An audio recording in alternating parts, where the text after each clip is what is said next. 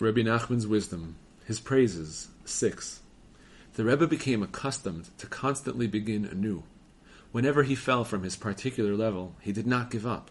He would simply say, I will act as if I am just beginning to devote myself to God, and this is the very first time. This happened time and again, and each time he would start all over again. He would often begin anew many times in a single day. For even in the course of a day, there were many times when he would fall away from his high level of devotion. But each time he would start again, no matter how many times it happened, even within a single day. 7. The Rebbe devoted every available moment to his sacred studies.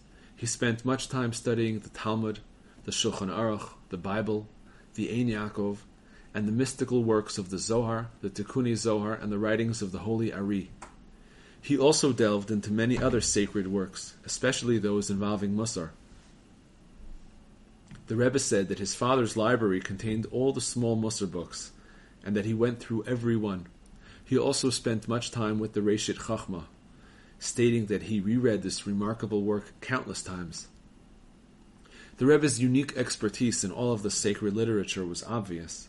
He was particularly unique in his knowledge of the Bible, the Ein Yaakov, the Ari's writings, and the Zohar and Tikkuni Zohar, to the point that literally no one could be compared to him. He was fluent in the entire Torah. He could quote anything in the sacred literature as if the book were opened in front of him. It was like a table set before him, where he could see everything and choose what he desired. The entire scope of our sacred literature was like this, standing ready before his mind's eye to be used whenever he desired. This can be seen to some extent in the Rebbe's writings.